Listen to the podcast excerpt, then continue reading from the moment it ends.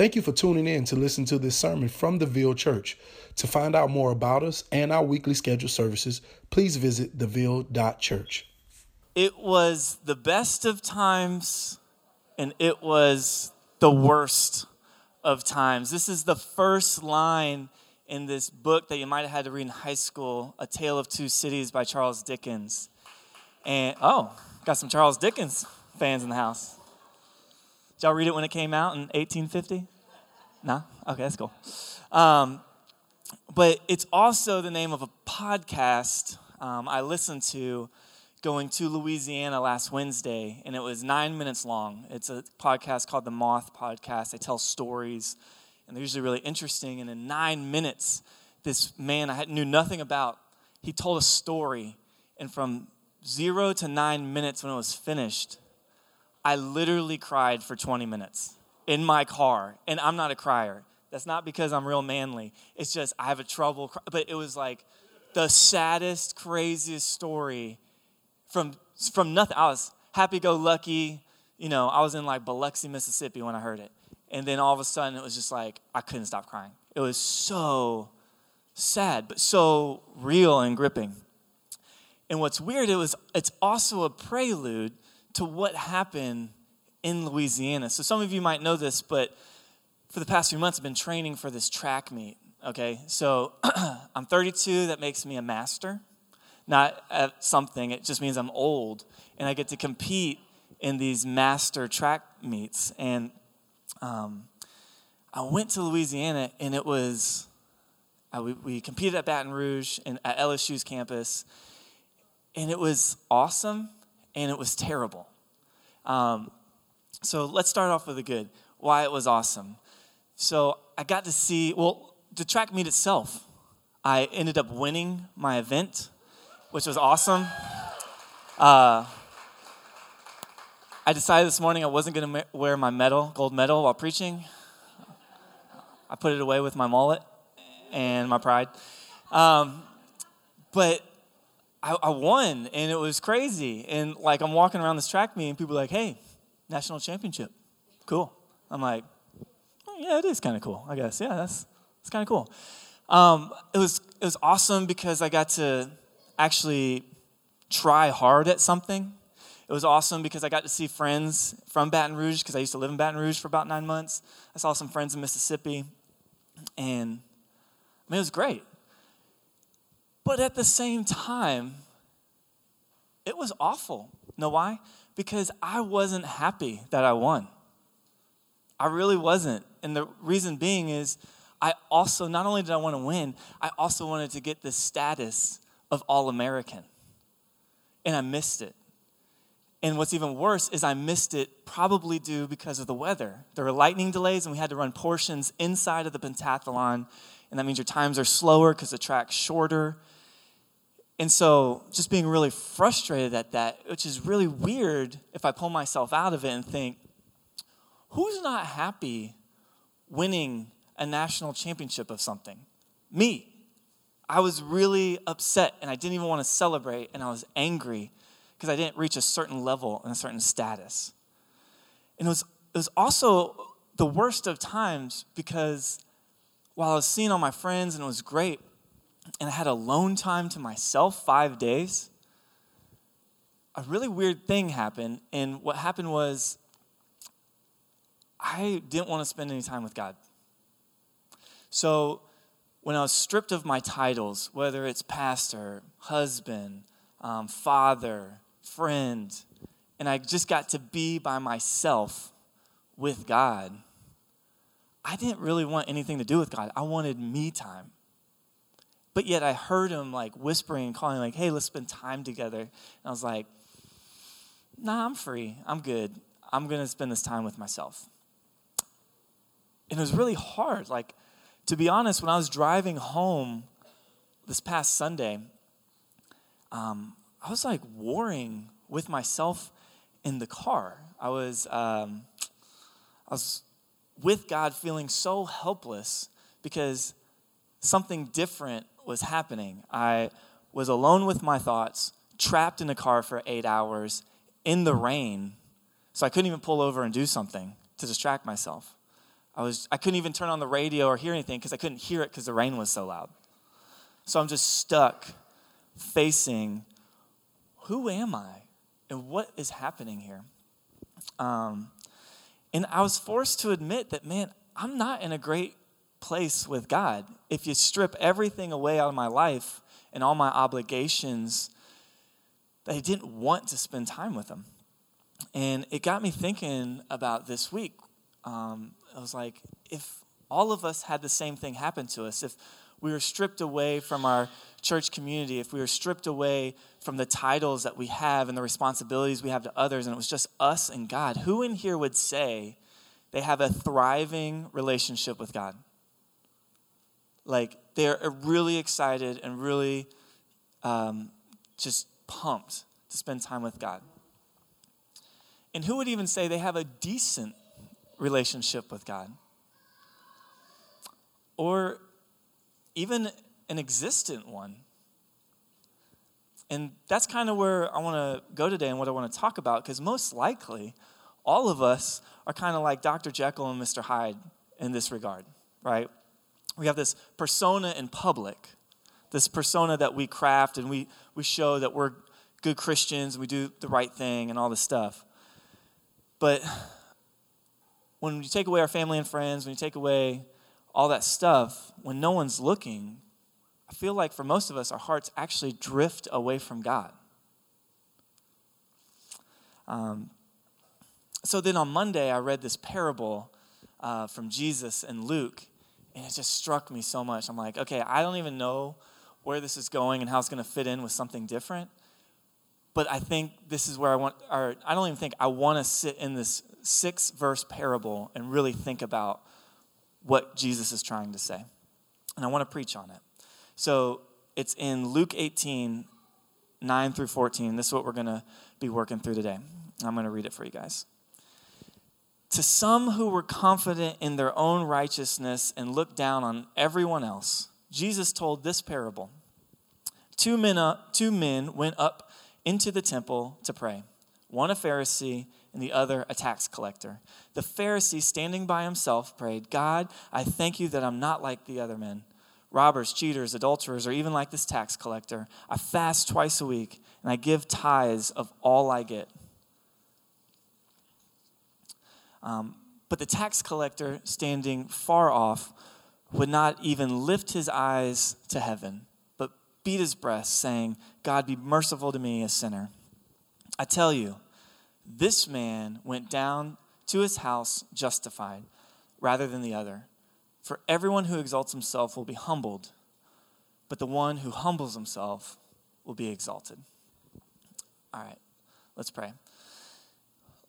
Lord, these are your words. Um, this isn't just words that you gave another human, these are your literal words from your mouth here on earth to tell us something. So help us to give um, them the credibility that they demand and give them the attention and the thought of God speaking to us something. Help us to see it. Help me to preach it. And help us to know your truth today. Amen. All right, let's start with the first verse, verse 9. To some who were confident in their own righteousness and looked down on everyone else, Jesus told this parable. This parable is for me. This parable is for me. And it's told to people who think that their actions provide evidence of their righteousness and then despise others who fail to meet those same standards. Okay? That's who this is told for. And it's actually a really hard thing to admit because I'm not admitting that like, hey, I'm going to be the example and I'm going to I'm going to take the fall, guys. It's like, no, this is actually true, and it's so true that I don't want to admit that that's true. Um, and it's so hard to admit because it's so ugly. It's so ungospel. But I really find myself doing this. And the way I know I do it is because, thank God, I have a wife. Because she's the one that actually lets me know when it's happening. Otherwise, I would be completely blind to it. Um, she, she exposes me in this more than anyone else in my life all while receiving the brunt of the effects of it, and still chooses to stay with me and even walk with me in it, even though it's only hurting her and I can't even see it that well. I mean, this is why things like marriage are so amazing and why I'm so just thankful that we've been married for the five years now this past Friday. So just want to say thanks to my wife and this is where the rubber meets the road. We're not talking theoretically anymore. We're talking about specific sin that hurts other people, and yet they take the brunt of it and still love you in it. Um, so, this parable is for any believer, any believer whose pride in their own actions is actually matched by an equal contempt for others. So, not only are they like confident in themselves, but they also by way of that, look down at other people who don't meet the same standard. So, two men went up into the temple to pray one a Pharisee, um, the other a tax collector. What makes a story like this actually hard to understand for us is that we have hindsight. We, we kind of know a broader story, and we know that Jesus, he ate with tax collectors, right? And that he despised Pharisees, or that's what we think we know, and he rebuked uh, Pharisees. Um, so we already kind of hear the word Pharisee and we look down on them. And we hear the word tax collector and we're like, oh, yeah, come on, tax collector. And we have sympathy for him. But the real question is how are these two men perceived by the listening audience? When Jesus was talking, how would the audience have heard who these two men were? Because at the time, Jews like admired Pharisees for their serious commitment to the faith. And they viewed tax collectors as these backslidden upper class traders. So, this is, this is really important for us to, to kind of dive into. So, who is a Pharisee? They were the Jews who were faithful, who were dependable, who separated themselves from the rest of society because their observance of the God's law. They did the right things all the time you know, we might refer to them today as super Christian. You know, like they're super Christians. My friend in Louisiana says super Christian all the time, and I can't get that out of my head. But these are the super Christians. Jewish society would have viewed them as all stars of their faith. And it's not a, necessarily a bad thing because the New Testament actually views some Pharisees positively, like uh, Nicodemus or um, even Paul, when he converted, like there's sympathy for tax collectors because they're not all bad. Because what they're doing isn't bad, it's the motives behind what they're doing, which is wrong. So it's, it's not as easy as like Pharisees are bad. Now, on the flip side, who are these tax collectors? What, what is a tax collector? So they're more of like the moral equivalent of lepers. All right their actions make it to where nobody wants to go anywhere around them. Um, and there's a few reasons for that. First, who in here likes to pay taxes? Who in here gets excited when they get a paycheck and they have to bounce 20% out instantly before seeing any of it? Okay? That doesn't make me like happy or excited. But now, what if you had to do that to a, an oppressive regime? Like, what if you had to do that because we were owned in, by Russia. And so not only were you going to pay your own government, you're actually paying another government to be over you, because that's what the Jews were doing with the Romans. So they're taking their hard earned money and giving it to a foreign oppressor to rule over them. So they're definitely not excited about that, right? The second is the tax collectors were Jews. They weren't even Romans, they were Jews who were working for the Romans. So um, they were traitors. They decided, like, I'm gonna, I'm gonna go work for them and collect it from my own people. And it's like, instead of fighting against the Romans to get them out, they're working for them to, to come in and do their bidding. Which leads us to our third thing. Tax collectors not only took money for the taxes, but they took even more money and skimmed some off the top for themselves. So, and there's nothing people could do about it because Rome ruled over everything. So, they would collect more than required, skim some off the top. I mean, Zacchaeus confessed to Jesus he did the exact same thing. And because of this, lastly, the reason is now they're rich. They're rich. So imagine being a lower class Jew, okay? You're, that's most Jews at the time, a lower class Jew. How would you feel about a traitor of your own people helping this oppressor while robbing you of even more money and then stuffing their pockets to live this lavish lifestyle in front of your face every day when you walk past their mansion? I mean, these are hated, reviled people. They're hated. And that's kind of the context of the story. There's a contrast here. There's the religious all star, and then this backslidden traitor thief. And these are two people Jesus brings up at the temple talking about what he's about to talk about. So, in people's mind, they know who the hero is and they know who the villain is. And it's important because we tend to think as a of a Pharisee as this like venomous villain and a tax collector as this, you know, generous Wall Street broker or uh, the good-hearted prostitute or something that we're like rooting for. And we can't do that because if we think of one, the Pharisee as the villain and the tax collector as the hero, then they both get what they deserve in the story.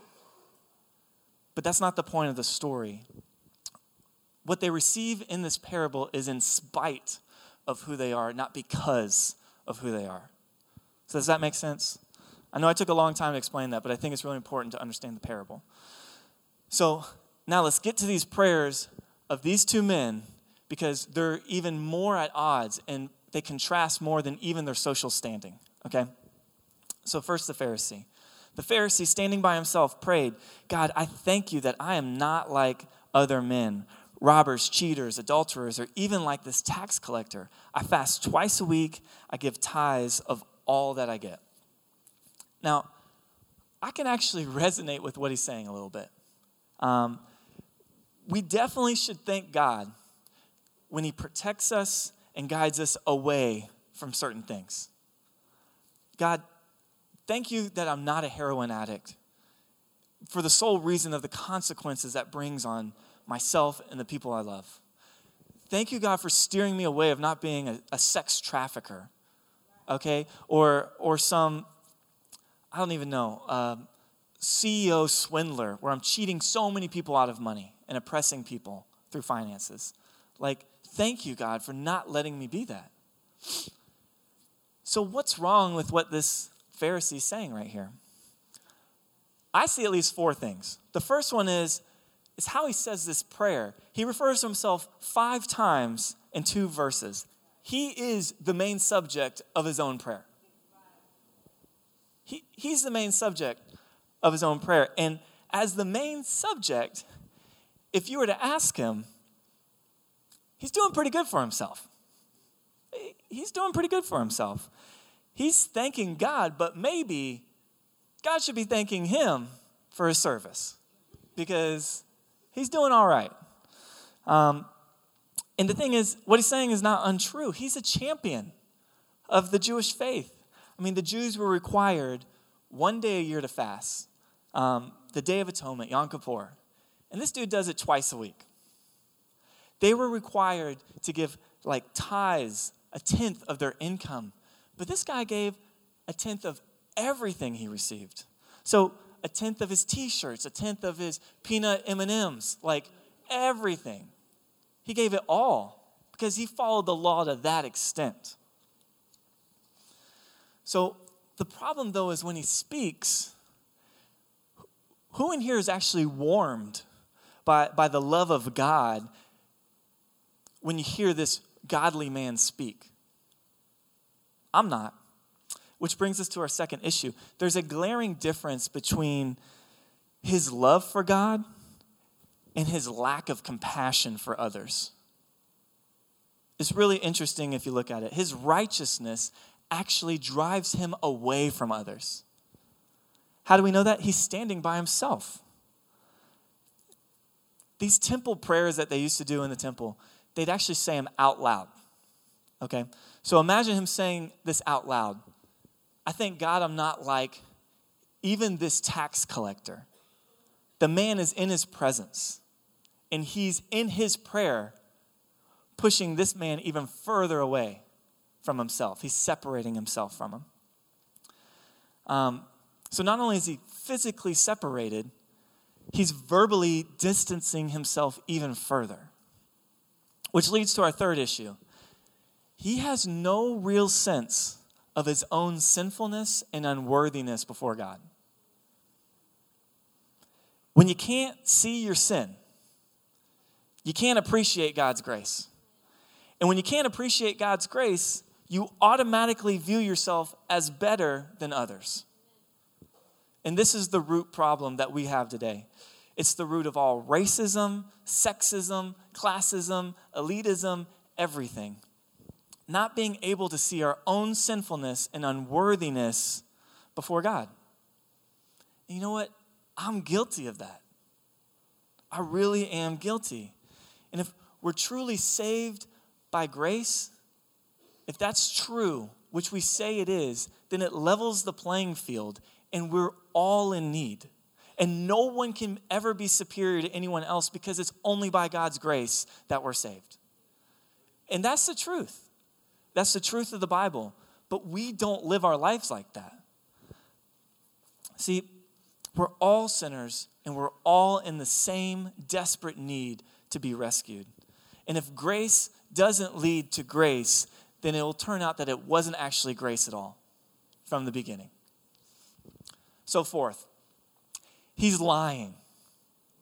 The Pharisee is lying, whether he knows it or not. He's lying. He's saying he's not a robber, but he's robbing the honor due to God alone.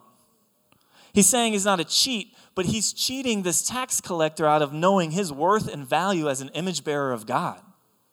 Right? And he says he's not an adulterer, which is probably literally true. But is he not departing from the true God by claiming he doesn't need to, that he, he's claiming he doesn't need what these other men need, which is actually the worst kind of adultery of all, cheating on God? So, this whole prayer, in my view, should be, should be a case study of how Satan traps religious people into a false spirituality. That's how this is how Satan does it. He makes you drunk on pride and the lovely and sweet sound of your own voice and the beauty of your phrases that are sweeter than honey in the honeycomb. You love hearing how good you are. You love talking yourself up. This Pharisee lacks any sort of repentance. And it reveals a heart that's as hard as Pharaoh's. But the tax collector, standing far off, would not even lift up his eyes to heaven, but beat his breast, saying, God, be merciful to me, the sinner. So we're at the temple. That's, that's the um, context of the story, the setting. They're at the temple, and imagine it's prayer time. Uh, I think back then they, they did public prayers at 9 and 3 every day. So a large crowd gathers, and we have two people standing separate from the crowd for opposite reasons. One standing separate because he believes he's too good to stand with others, and the other standing separate because he believes he's too bad to stand with the others. And I'm not saying this is like our church, but it's like when the people at some churches walk all the way to the front row, sit down, no offense, down here, uh, kind of look around, make sure everyone saw them come in the door, that they're good. They're sitting in the front row, they're taking great notes, no offense to note takers. And, uh, but like, these are like, they, these, these are the people. They're distancing themselves. They're like, look, I'm in. But then you have the other people who barely come in the back, sit in the back, head down, don't want to talk to anyone because they don't even believe they should be here. They don't even believe they should be here. They don't, they, they hover around the door to exit really quickly because they don't feel worthy of being seen. And, and for some actual you know, good reason because they're ashamed of their sins. Because sin is bad. And like this guy, they're, they're ashamed of themselves. And they look down because they don't want to see what other people are looking at them as, as outsiders and outcasts. And they're looking down because they don't even want to look up to God because they feel the shame of their sin. And here he is beating his breast. And what does this phrase mean? Because it's not actually ever said in the Old Testament. But there's a Jewish historian that said, uh, he described David when he lost his son Absalom, beating his breast, tearing his hair, and doing every kind of injury to himself. He's, his heart, it just aches, and he's clenching it, and he's pounding his chest. He's just so overwhelmed with his unworthiness before God. In his despair, he just says, God, be merciful to me, the sinner. In a lot of translations, it says a sinner, but the actual original language, it says it's specific, the sinner. It's like he's saying what Paul said I am the chief sinner. He's not saying generally he sins, he knows his sin and saying, Me personally, I am the sinner. He's, he sees his sin before God and he's crying out to God. But this picture right here is not of a man who has low self esteem. It's, it's of one who is actively repenting before God. Be merciful to me. It, what that literally means is be propitiated towards me. And propitiation is one of those big Christian words, right? Maybe some of you heard it, maybe some of you haven't, maybe some of y'all just fell asleep when I said that. But propitiation, it's a big Christian word, and it has to be big and unique because of the nature of what it's trying to describe. You can't say it in simple words.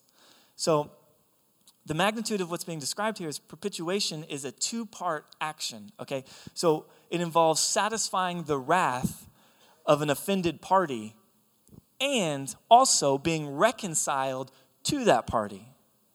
Okay? So, what this tax collector is saying right here, when we just kind of glaze over God, be merciful to me, the sinner, what he's saying is, God, is there any possible way you, God of all gods, would remove your righteous wrath from me, against me, for the things I have done against you?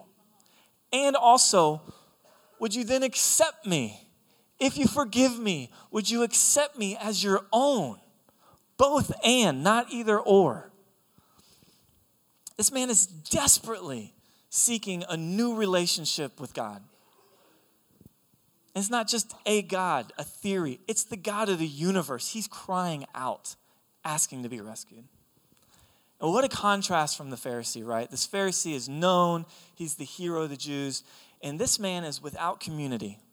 This man is without acceptance. He's, at, he's without self respect. He's probably without love of any kind. And if you're in that spot, what else can you do but cry out for mercy? And this is what Jesus said I tell you, this man went down to his house justified rather than the other, the Pharisee. For everyone who exalts himself will be humbled, and the one who humbles himself will be exalted. Here's the irony of this whole passage. You remember, the Pharisee declares he is distinguished from other people. I am not like them. But Jesus actually declares that the tax collector stands in a class by himself, not like the Pharisee which flips everything upside down. So, two people went up to the temple to pray, but only one of them actually prayed. There's only one prayer. Because when you have no merit to stand on before God, like the tax collector, you cry out, right? You plead, you, you pray to God. His prayer is one of absolute dependency on God's mercy, period. And that's the truest form of any prayer. In his prayer, in the tax collector's prayer, he's repenting. He's saying, Please take me. And Jesus declared the tax collector righteous, he declared him justified. Because our God is full of mercy for those who repent. And we know that, right? If you've been a Christian for a while, you know, like, our God is full of mercy for those who repent. The problem is we don't actually repent.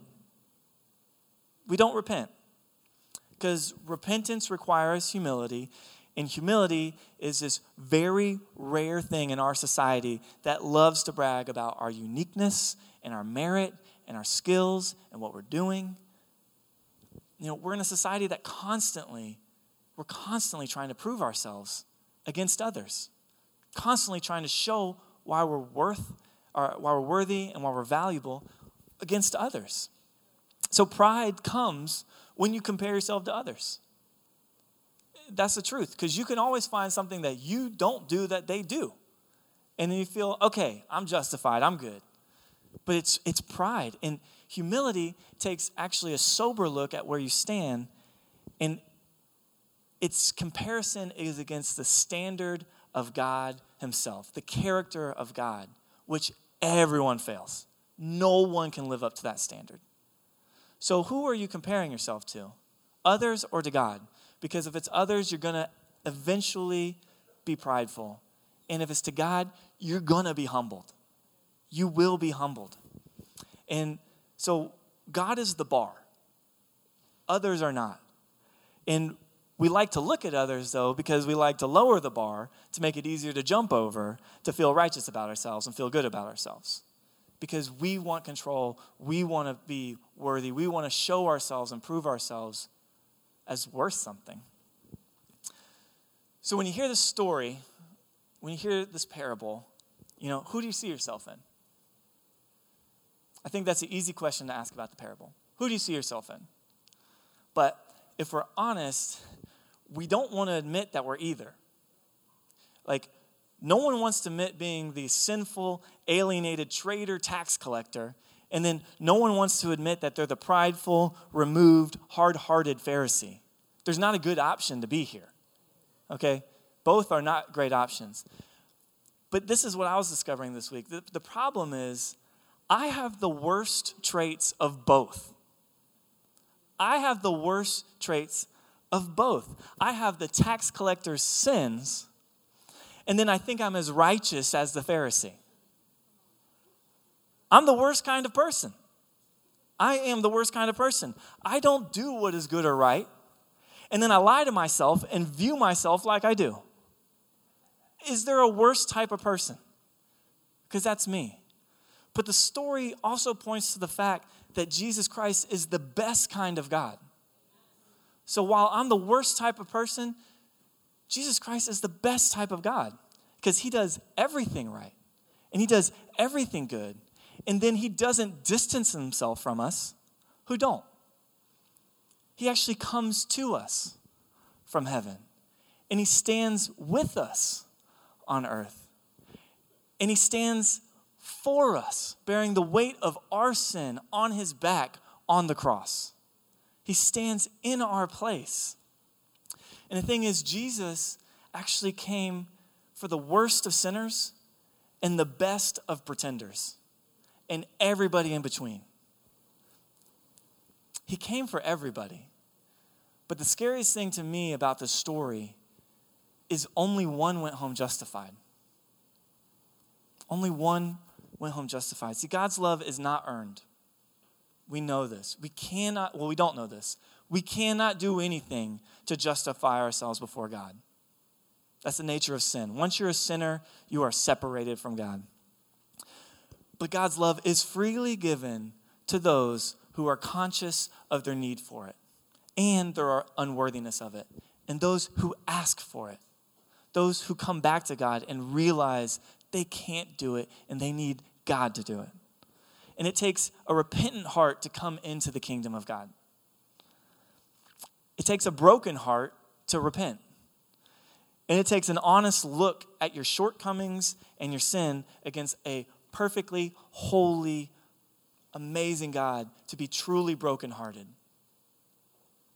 So, today, that's why I'm begging you guys take an honest look at your standing with God. Take an honest look at your standing with God. Because this is why this is so scary to me, because this story is supposed to be this great story, um, but it's really scary to me, especially being in ministry, which, if you're a Christian, everyone's in ministry. Pharisees, there's a lot of them that don't get justified because they don't see their need to repent. They don't see their need for a Savior.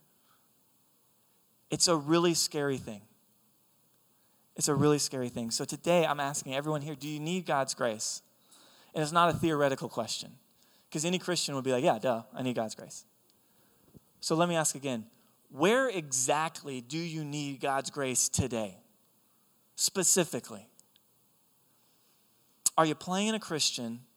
Or can you say with all sincerity, God, have mercy on me, the sinner that I am?